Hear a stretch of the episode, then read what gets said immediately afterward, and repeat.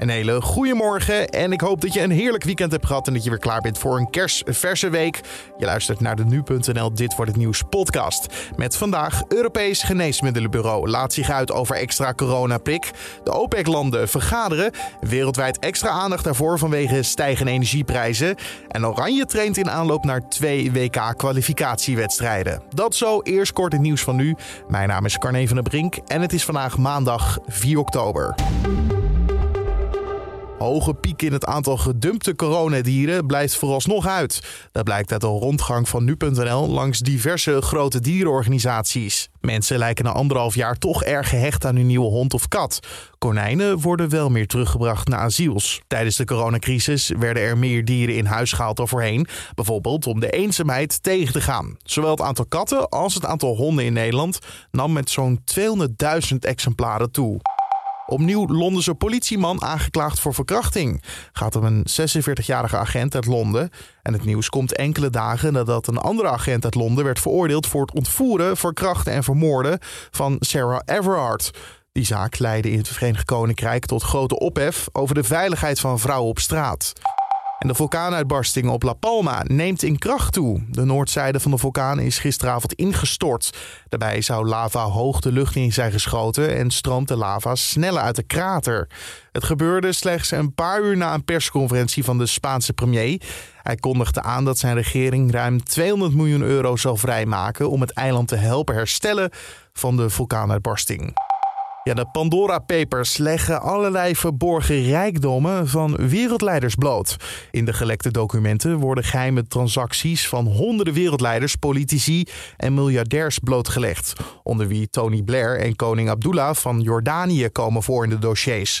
Ze zouden gebruik hebben gemaakt van eh, financiële constructies via belastingsparadijzen, waarbij ze mogelijk belasting ontwijken. En CDA-leider Hoekstra wordt ook genoemd in de Pandora Papers. Voordat hij minister van Financiën werd, heeft hij belang gehad in een brievenbusfirma op de Britse Maagdeneilanden, ook wel bekend als belastingparadijs. Dat meldde het Financieel Dagblad en Trouw samen met onderzoeksplatform Investico. De aandelen verkocht hij in 2017 voor hij minister werd. De winst daarvan doneerde Hoekstra aan het goede doel, zegt hij op Twitter. En PSV heeft gisteren optimaal geprofiteerd van de nederlagen van Ajax en Feyenoord in de Eredivisie. De Eindhovenaren boekten dankzij late doelpunten een overwinning op Sparta. Gakpo, och, lekkere lichaamsschijnbeweging. En in de 16 en 2-0. Over en uit meteen. Thomas loopt hem binnen na een heerlijke actie van Cody Gakpo. Zo was te horen bij ESPN. Door een doelpunt van Sparta werd het nog even spannend in de slotfase. Uiteindelijk wist PSV met 2-1 te winnen. Maar aanvaller Gakpo had constant vertrouwen dat ze zouden gaan winnen. Ik had wel gewoon ja, wat een paar goede mogelijkheden. Bal op de paal, uh, bal van de lijn, een paar goede kopballen. Dus ik had, ik had niet echt het gevoel dat we niet zouden scoren. Alleen ja, het moet toch wel een keer uh, gebeuren. En de tijd tikt altijd door. Dus uh, uiteindelijk wordt het dan wat spannender. Maar gelukkig hebben we er twee gemaakt. Ajax blijft ondanks het verlies wel nog steeds de koploper in de Eredivisie. Het verschil tussen de Amsterdammers en PSV is nu één punt. En dan kijken we naar de dag van vandaag, oftewel dit wordt het nieuws. De Europese toezichthouder EMA zal vandaag waarschijnlijk een oordeel vellen over boosterprikken met coronavaccins. Gaat om de prikken van Pfizer. Er wordt sowieso vandaag vergaderd over zo'n extra prik. Mogelijk komt het geneesmiddelenagentschap daarna met een besluit naar buiten. In Nederland worden de extra prikken ingezet voor mensen van 12 jaar en ouder die een ernstige afweerstoornis hebben. Het gaat om vermoedelijk 200 tot 400.000 mensen. Landen aangesloten bij het oliekartel OPEC overleggen vandaag. Ook Rusland, dat niet is aangesloten bij de OPEC, maar wel olie exporteert, is uitgenodigd voor de videovergadering. Het overleg kan rekenen op veel aandacht, nu wereldwijd de energieprijzen sterk stijgen. En Oranje begint weer met de voorbereidingen op de WK-kwalificatiewedstrijden. In dit geval tegen Letland en Gibraltar. Louis van Gaal ontvangt zijn 26 internationals, waaronder twee voetballers die het voor het eerst aansluiten: Mark Vlekken en Noah Lang. Om vijf uur vanmiddag geeft Van Gaal een persconferentie. Een uurtje later start dan de training in Zeist. Vrijdag speelt Oranje tegen Letland en volgende week maandag reist het team van Van Gaal af naar Gibraltar. En dan het weer. Wat het gaat worden, dat hoor je van Wouter van Bernebeek van Weerplaza. De zon schijnt vandaag geregeld, maar met name in de kustgebieden en de noordwestelijke helft van het land kan af en toe ook een enkele bui vallen, mogelijk zelfs met een klap onweer. Landinwaarts blijft het zo goed als overal droog. Bij een meest matige en aan zee af en toe vrij krachtige zuidwestenwind loopt de middagtemperatuur op naar naar 15 tot 17 graden.